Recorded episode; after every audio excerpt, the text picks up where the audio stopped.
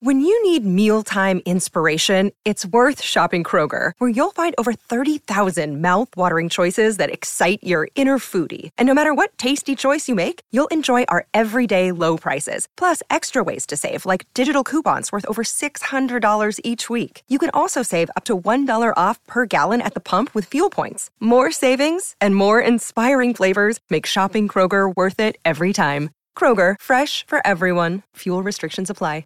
Another day is here, and you're ready for it. What to wear? Check. Breakfast, lunch, and dinner? Check.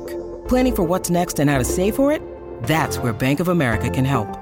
For your financial to-dos, Bank of America has experts ready to help get you closer to your goals. Get started at one of our local financial centers or 24-7 in our mobile banking app. Find a location near you at bankofamerica.com slash talk to us. What would you like the power to do? Mobile banking requires downloading the app and is only available for select devices. Message and data rates may apply. Bank of America and a member FDIC. Tough assignments and hard work build character and they build resiliency and don't shy away from them because you learn more from tough assignments than you ever learn from an easy one. There's a difference between a dream chaser and a dream catcher. Thanks all for tuning in to Dreamcatchers, where we make things happen. Dreamcatchers was formally launched to unlock the hidden potential in successful, self motivated individuals who desire to take their life's work to the next level but need support to evolve. We are a collective group of professionals with various backgrounds that use our talents to assist those individuals in realizing their wildest dreams by providing education, inspiration, and direction. This podcast is where we share the lessons we've learned along the way to catching our dreams and give you some context around the how and the why to each approach to put you further ahead on the journey to catching your dream. Are you ready? Hey, everybody, welcome to the Dreamcatchers podcast. I'm your host, Jerome, and I've got the grand fortune of having Willie Deese with me today.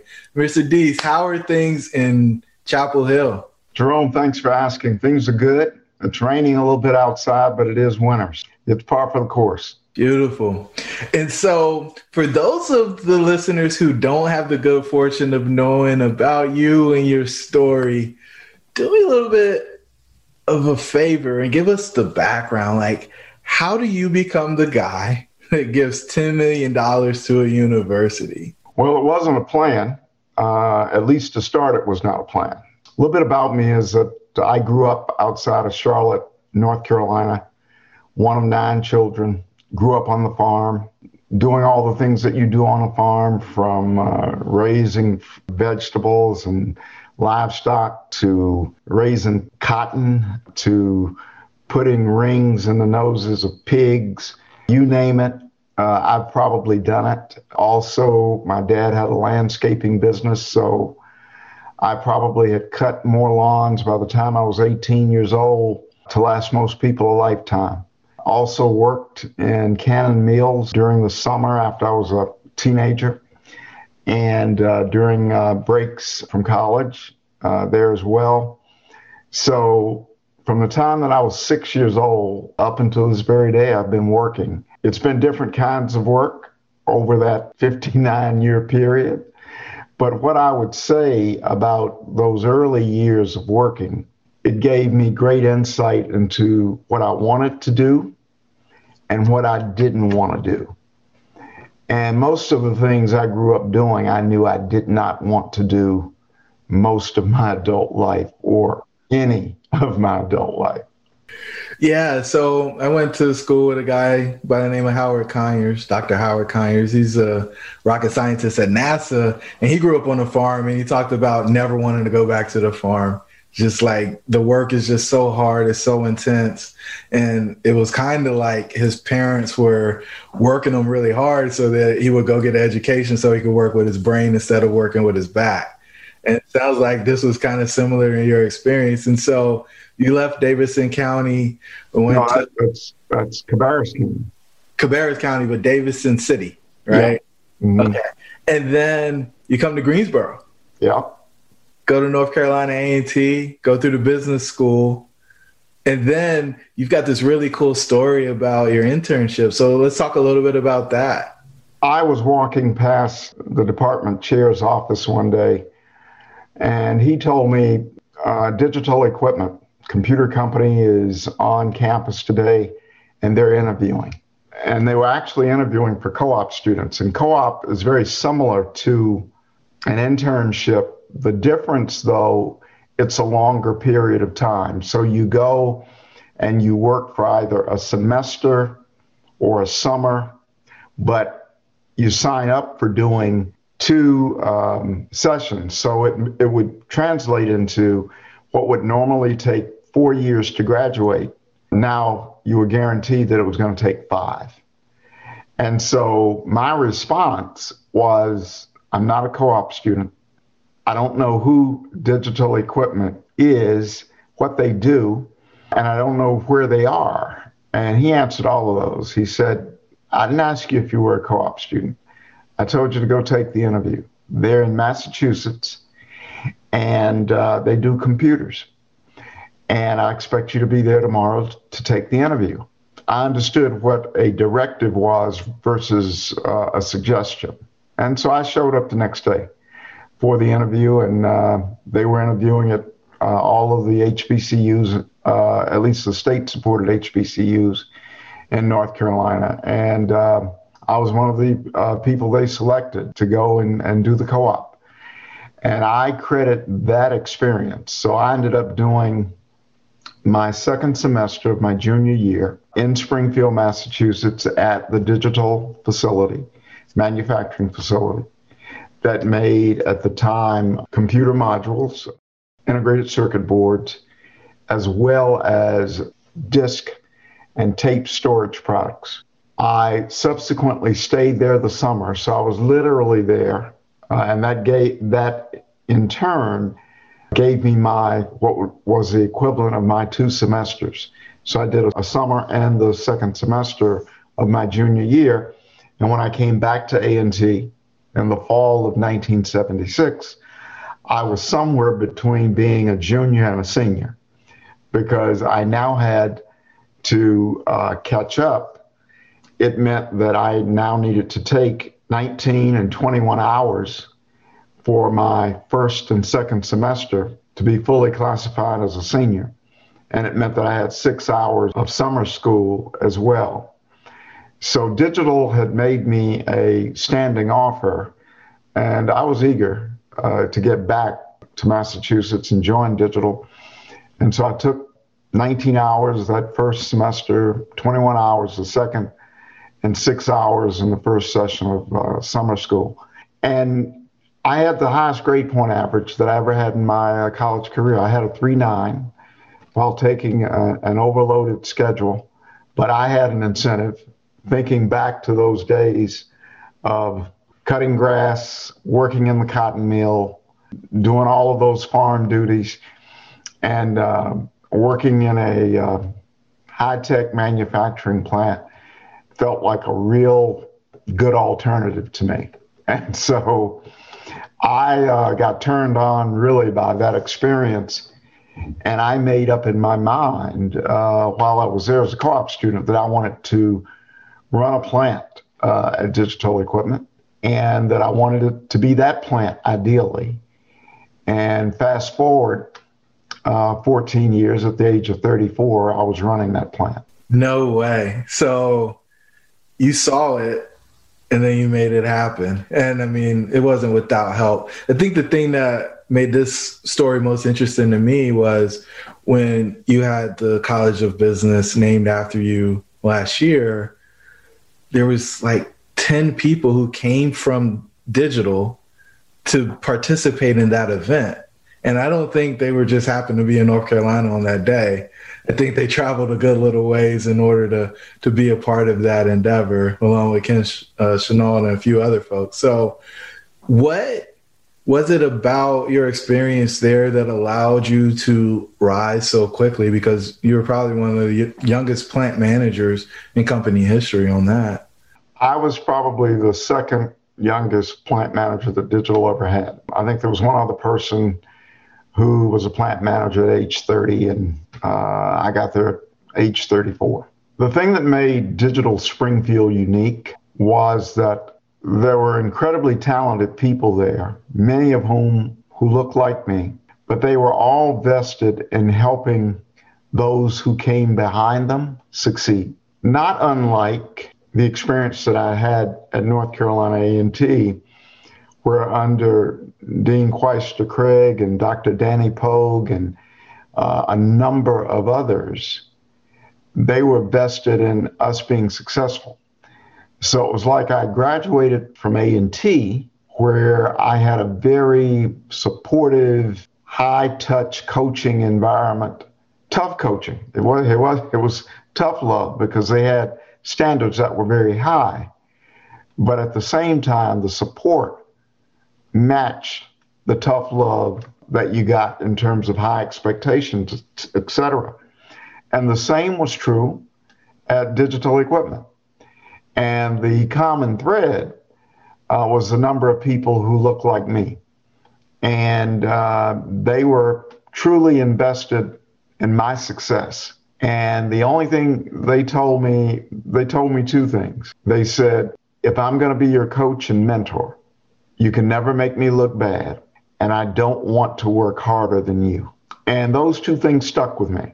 So when I coach and mentor folks today who are almost always younger than me, uh, I say that to them because I came to really believe it and it made sense to me.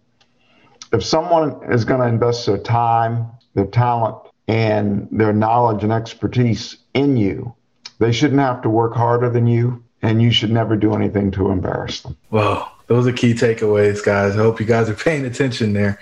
So, you have people kind of pull you along, put you in positions to be successful, and then you worked your tail off to make sure that you made good on whatever they promised that you would be able to do for them. Uh, and uh, they did, but let me comment on that, Jerome, because what was interesting about that is that they constantly put me in some of the toughest, for lack of a better term, dirtiest assignments they could possibly put me in. And it was like, do I always have to get this one? and their logic was that if you can handle this, you'll be ready for any adversity that comes your way when you don't have this supportive environment around you. Didn't make a lot of sense to me then, but as I progressed through the rest of my career, it made a lot of sense. And I, st- I, I came to believe in that as well, that in the moment, those tough, hard, dirty assignments don't necessarily translate into happy times, but they do build uh, agility, resilience, and a toughness that allows you to deal with adversity and come out the other side in a positive place. Wow. And so you you were put in the lines then and you had to walk out, huh? Multiple times. Multiple times. And and then as I grew, it almost became a, a, badge of honor because you almost started to feel like, yeah, give me that tough assignment. I want to go tackle that one. At the same time, it could be humbling because you then started to realize that even if you are building your skill set and building your ability to handle a lot of tough things, you can't do it all on your own. And you need to build teamwork, camaraderie, and a system that really does help everyone succeed. And when you do that, then not only do you raise the level everyone that you're working with,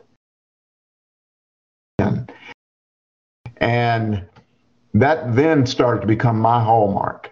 How do I help as many people as I can that I work with be the best that they can be? And in turn, not that I set it up with the notion of personally benefiting, but one of the rewards is that I did personally benefit, not just with my own progression, but with the fulfillment you get from helping others others succeed. That's major. So it wasn't just about you; it was about others, and that's been modeled for you along the path the whole way. I mean, from being on the farm and seeing the success of the family to going to university and seeing them create opportunities for others.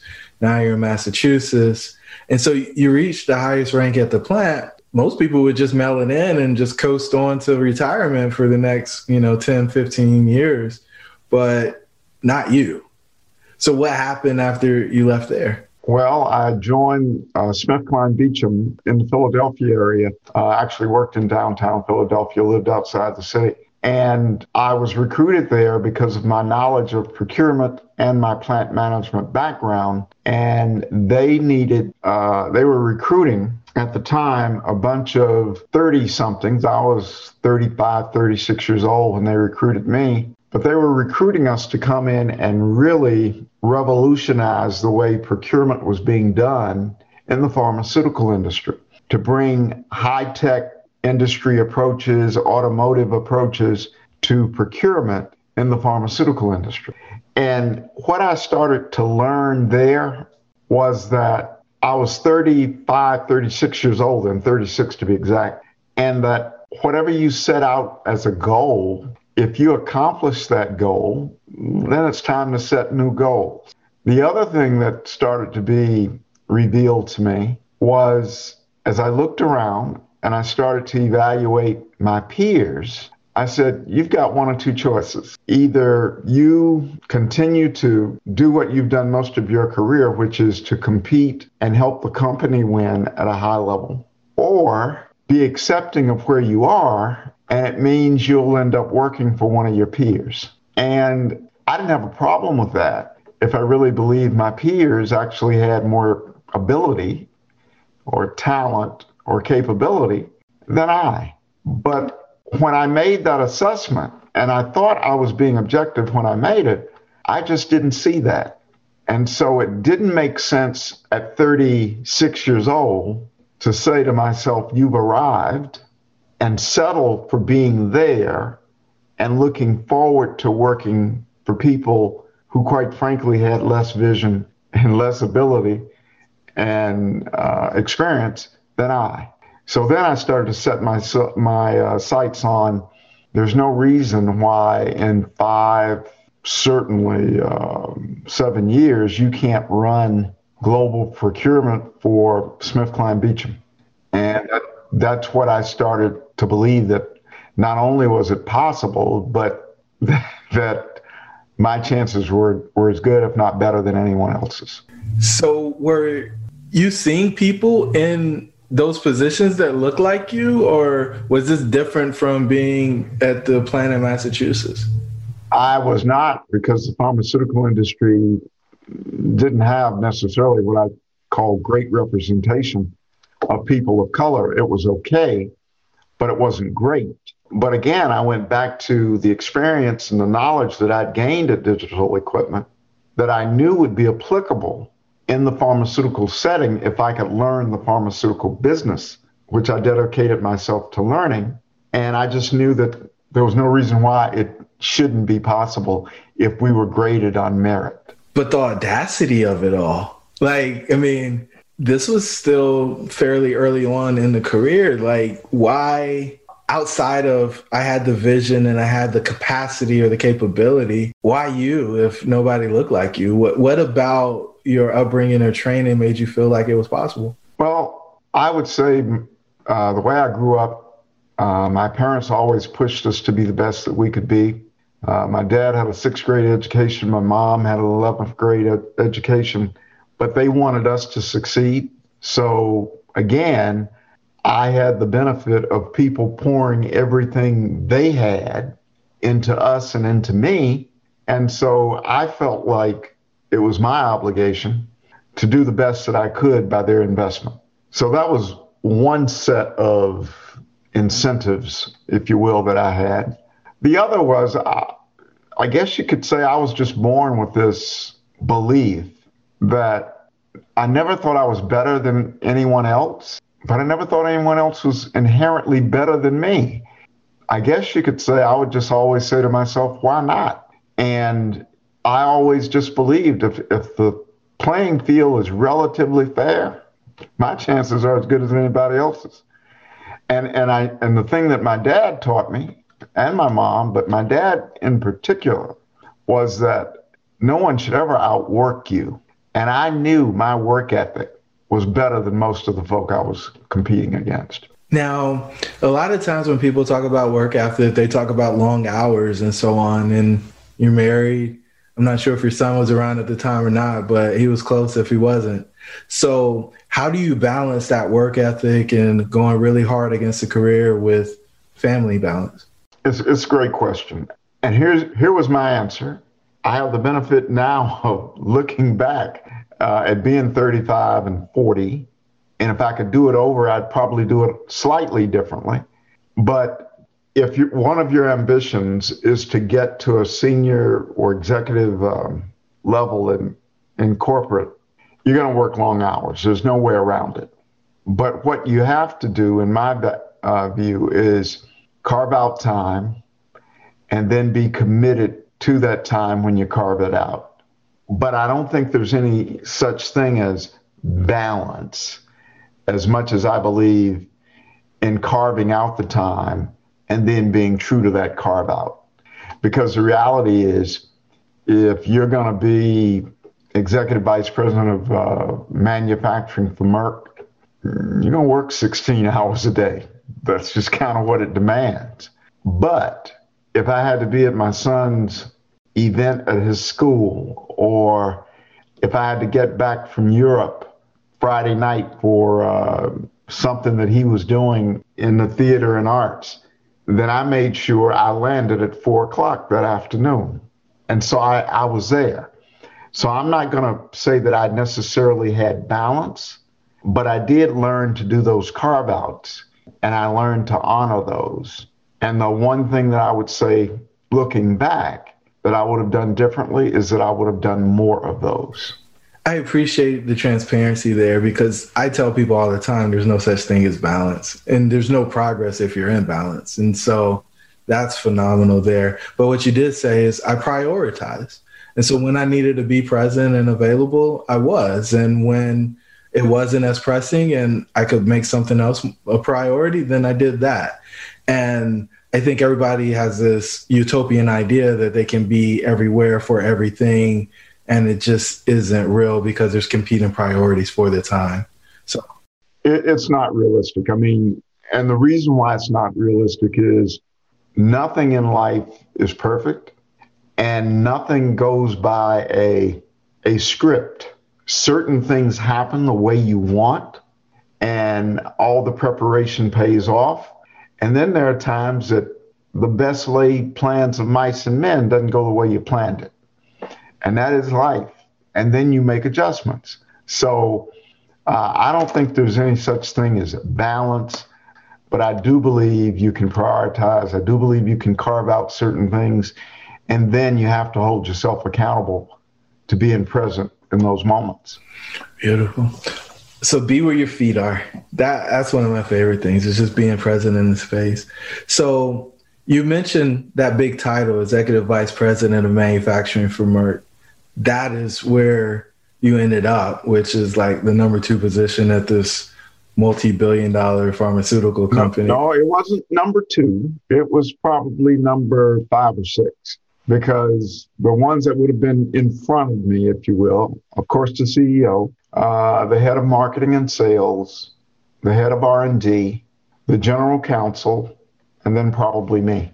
So out of out of a hundred thousand people, six or seven isn't, isn't bad. Not bad at all, but it's interesting that you put it in that frame. And when you lay those things out, if the manufacturing doesn't work, none of that other stuff matters. R and D doesn't matter legal, like none of it matters if you guys can't put it on the show. So, but it's okay. Well, well, I just tried to make sure that that people understood where you where I fell in the ranking.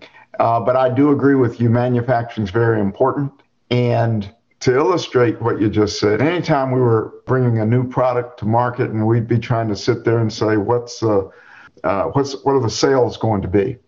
and um, you'd have all differing opinions in the room. And it almost always came down to how are we going to market it? What is it? How are the uh, physicians going to write the prescriptions? How the, the, the patients going to respond? And the CEO, who I reported to at the time, uh, when I initially took the job, who also held the manufacturing job, would look at me. He could he would say, "I can tell you how much we're going to sell. uh, we're going to sell as much as Willie's going to make. That is a little bit of pressure and a ton of confidence. Most of the time, that's kind of the way it turned out. So the only limiting factor was being able to get it made and put on the shelf. Well, it's it, it's a limiting factor. It is once you get beyond can you make it and can you distribute it, then it's how good a job does the sales team do? How good a job did the marketing team do prior to the product being available? But to the point that you made earlier, if you can't make and distribute it, you can't sell it. Without question.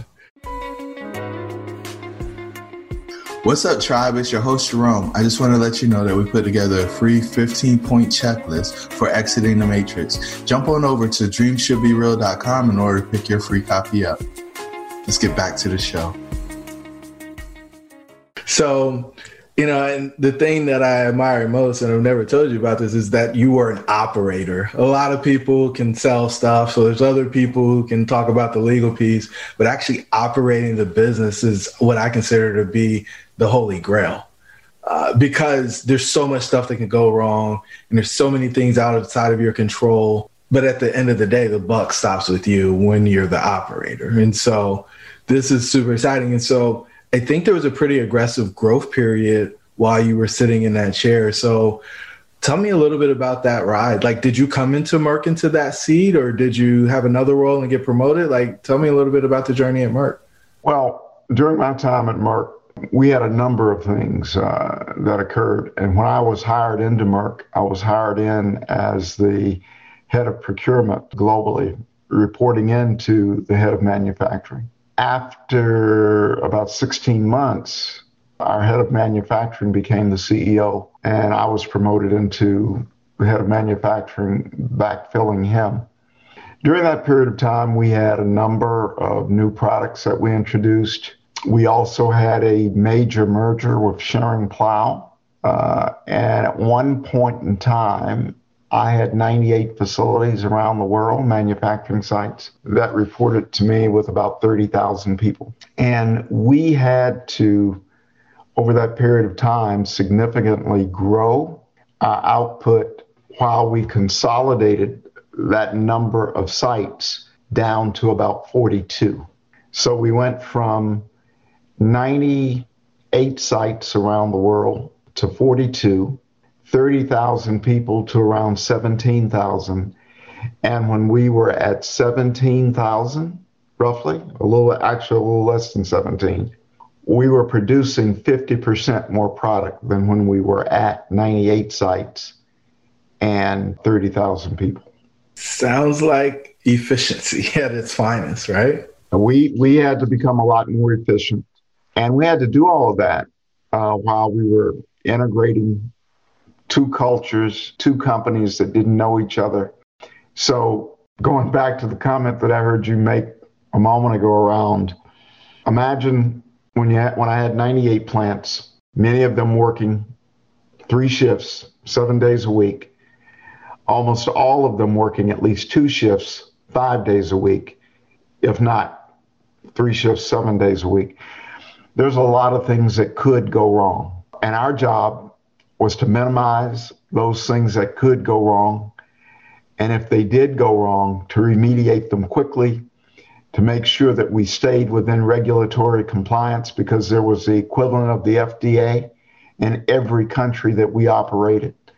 We operated in over 30 countries uh, in terms of manufacturing, the 98 sites.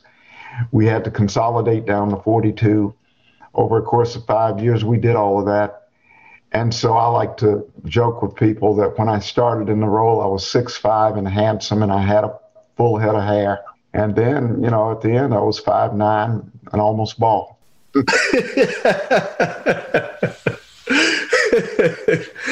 grind of it all. So somewhere along the way, you had to ask yourself, like, is it worth it? Like, is all of this headache and frustration and challenge worth it? I, I call this the red pill moment. When when did you realize you had to keep going? Because you opened a lot of doors for a lot of people from those positions that you sat in.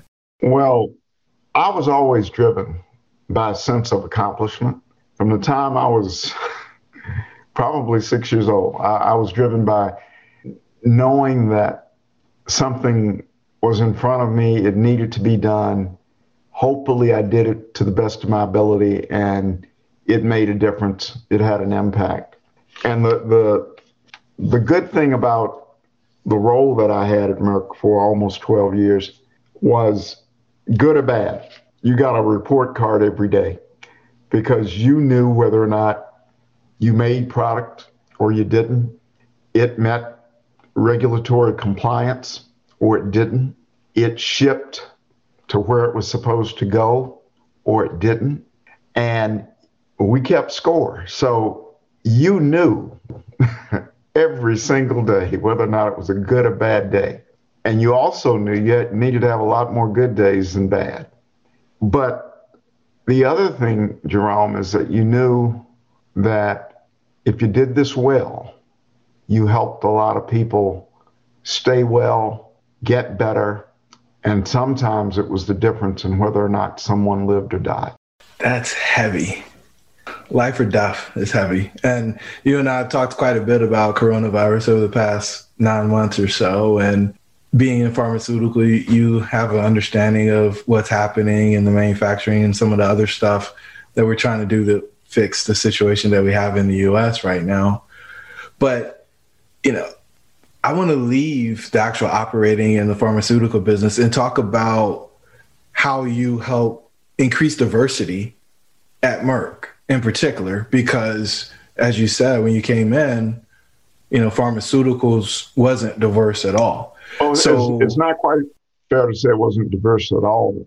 I think it's very fair to say it needed to improve. Okay. And so moving over to Merck, larger company, I think you said about 100,000 employees. You sit in a chair where a lot of those folks are reporting into your organization eventually. What were your thoughts about diversity and how did you use the influence and authority that you had in an organization in order to help move that forward? Well, I had uh, experienced what diversity was, diversity and inclusion was of digital equipment. And I knew the power of it, and I knew it was not impossible. But I also knew that it required education and understanding in order to make it happen. So I invested in increasing the knowledge, the education, and understanding of the folks to understand that diversity and inclusion not only helps underrepresented groups and minorities, it really does lift the boat for everyone.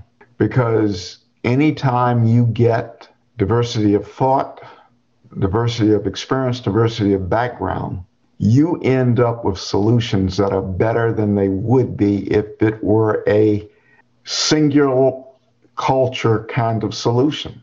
But people have to be open to understanding that, and they actually have to experience it to believe it.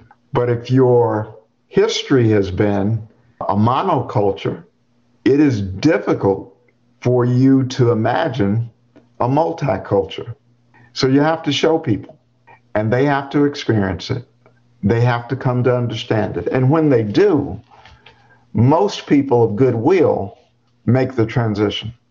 So, one of the things that we started to do was hire, particularly for uh, internships and co ops and that sort of thing. We started to hire uh, 50% people of color and women into those roles. Now, that was not necessarily embraced when we started, but as people started to see these young people and they started to understand that they that indeed talent uh, doesn't have uh, boundaries uh, in terms of color and in terms of ethnicity and in terms of gender, then they started to believe there's something to this. And uh, then it started to feel less like an imposition, but more along the lines of this makes good business sense because it does.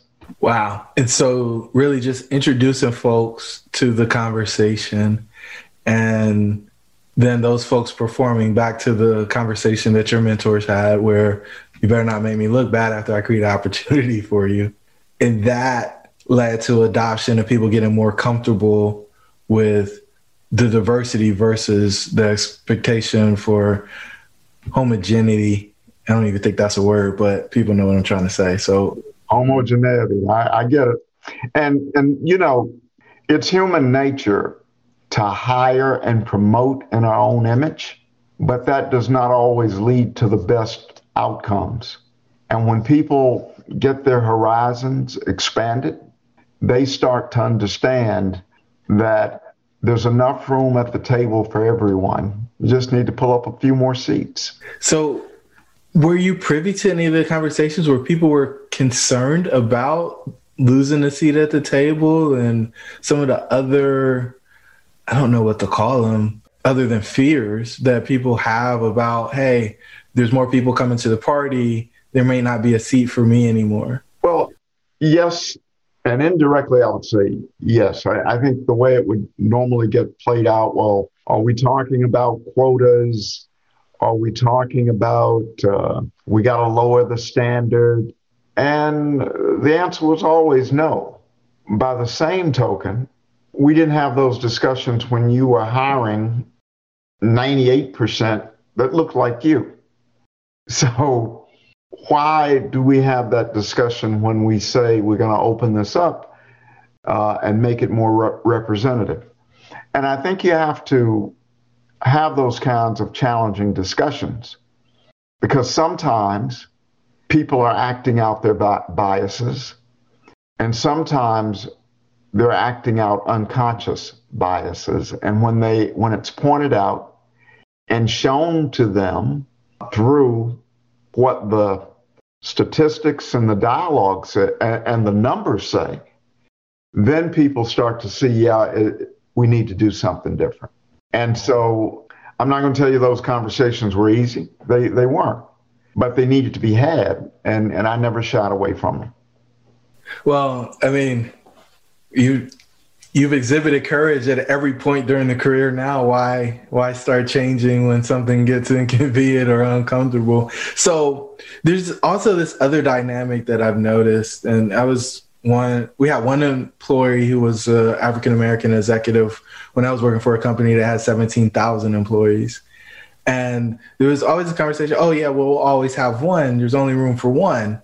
And it seems kind of commonplace for um, people of African descent to think, oh, well, I'm going to be the only one if there's only room at the table for one. But you mentioned this earlier, and I want to bring it back up. You wanted to open the door for other people to get opportunity and exposure. And you did that from the chair that you sat in at Merck. But you're also sitting on boards for pretty large companies today. And I suspect those same conversations are still coming up, specifically around the boardroom and then potentially within the organization itself. So your influence has grown, and I just want to get your perspective on what you're seeing at other places as well. Well, here's what I'd say about that, Jerome, in a post George Floyd era I was fortunate in my personal career and in some of the companies that I worked for to work for companies that had a level of commitment to diversity, inclusion, and equity.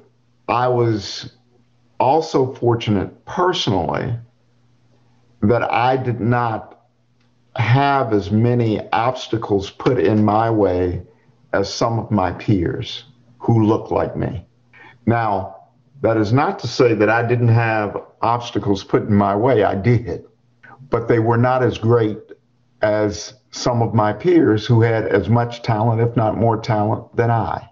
And so, one of the greatest quotes I ever heard, and I'm a, I'm a basketball fan. I think you know that. I love sports. I love football, basketball in particular. And Magic Johnson was one of my favorites as an athlete. Is that they were asking Magic after having won a championship, and no one's in that circle but you. That's a pretty lonely place to be. And ultimately, it's not that fulfilling.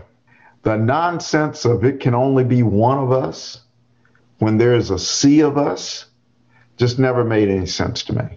And that mentality doesn't make sense, and it clearly is not in the best interest of our community.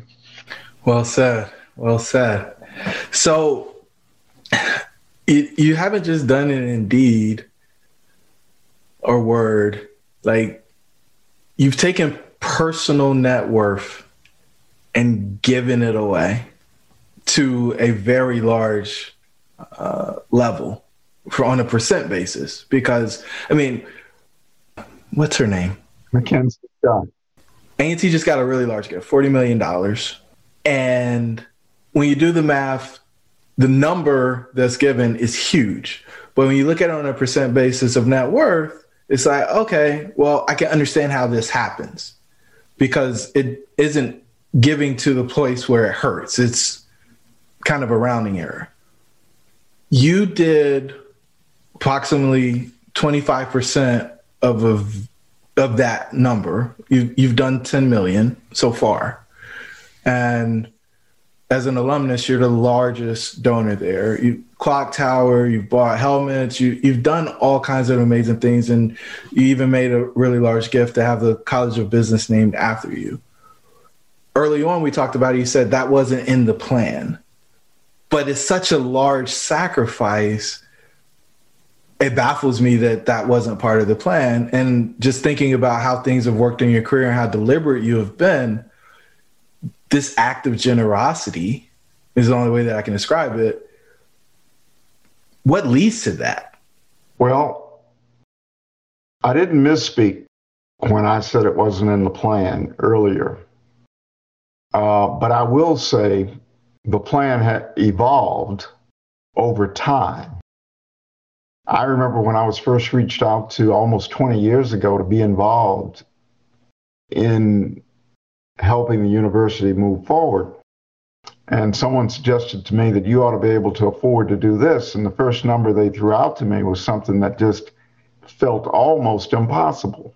And looking back, I know that that number wasn't impossible, but it felt that way at the time. But no, I didn't plan initially to do what I did. But having served on the board of trustees uh, and chaired the board of trustees, I served on the board for eight years, chaired it for two you come to understand how the university's finances work, what the needs are.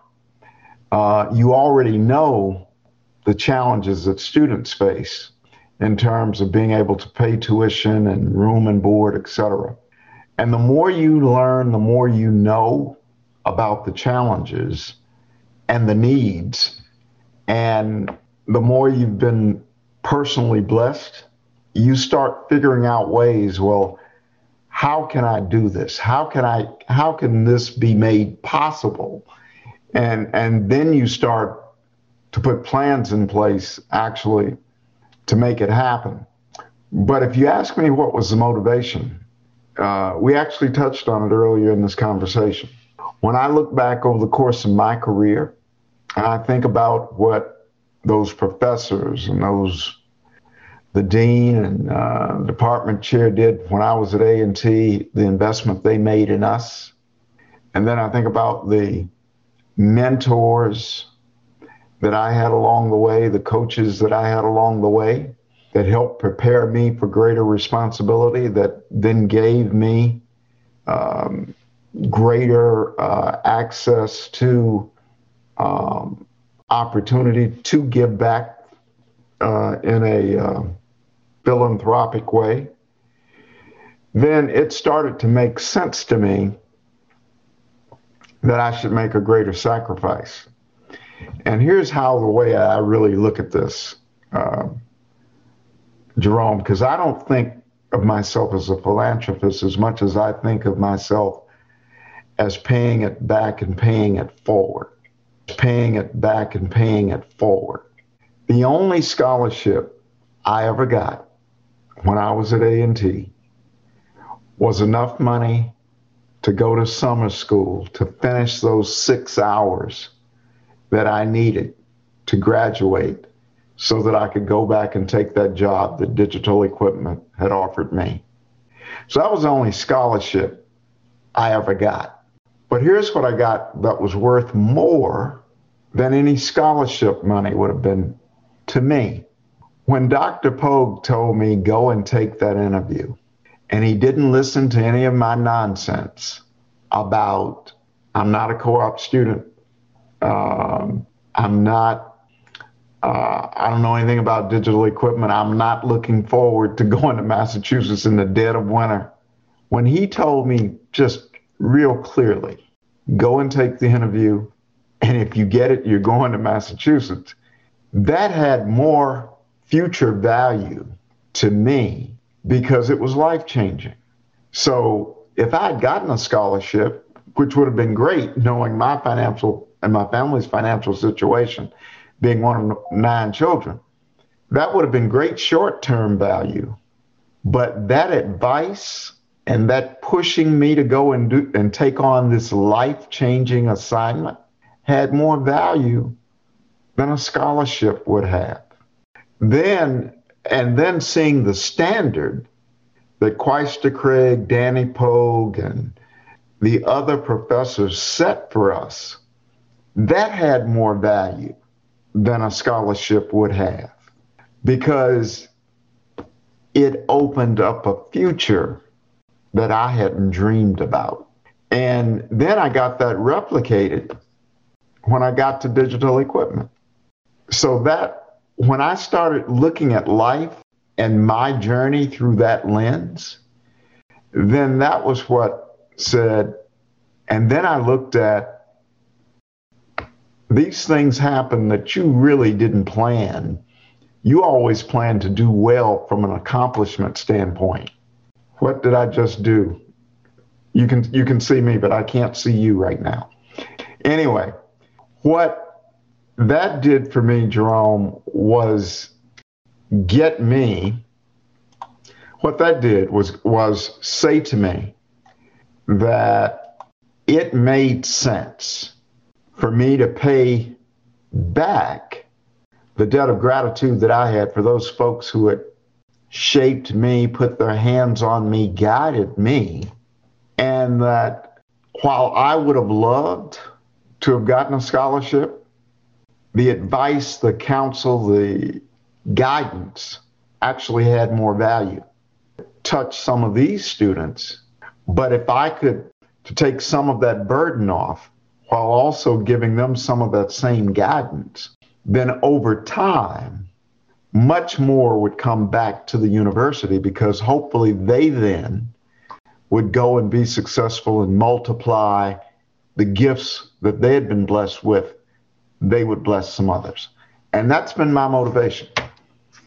I feel like that's the ultimate return on investment, right? I mean, as a business person, that's what you're looking for is to put a dollar here and get multiple dollars back. And so absolutely. And sometimes it's the dollars, but sometimes it's those other things that are beyond the dollars that will ultimately generate even more dollars. And for me, it was all about if you pay it forward and invest in the right things and the right people, there's no doubt in my mind it'll get multiplied.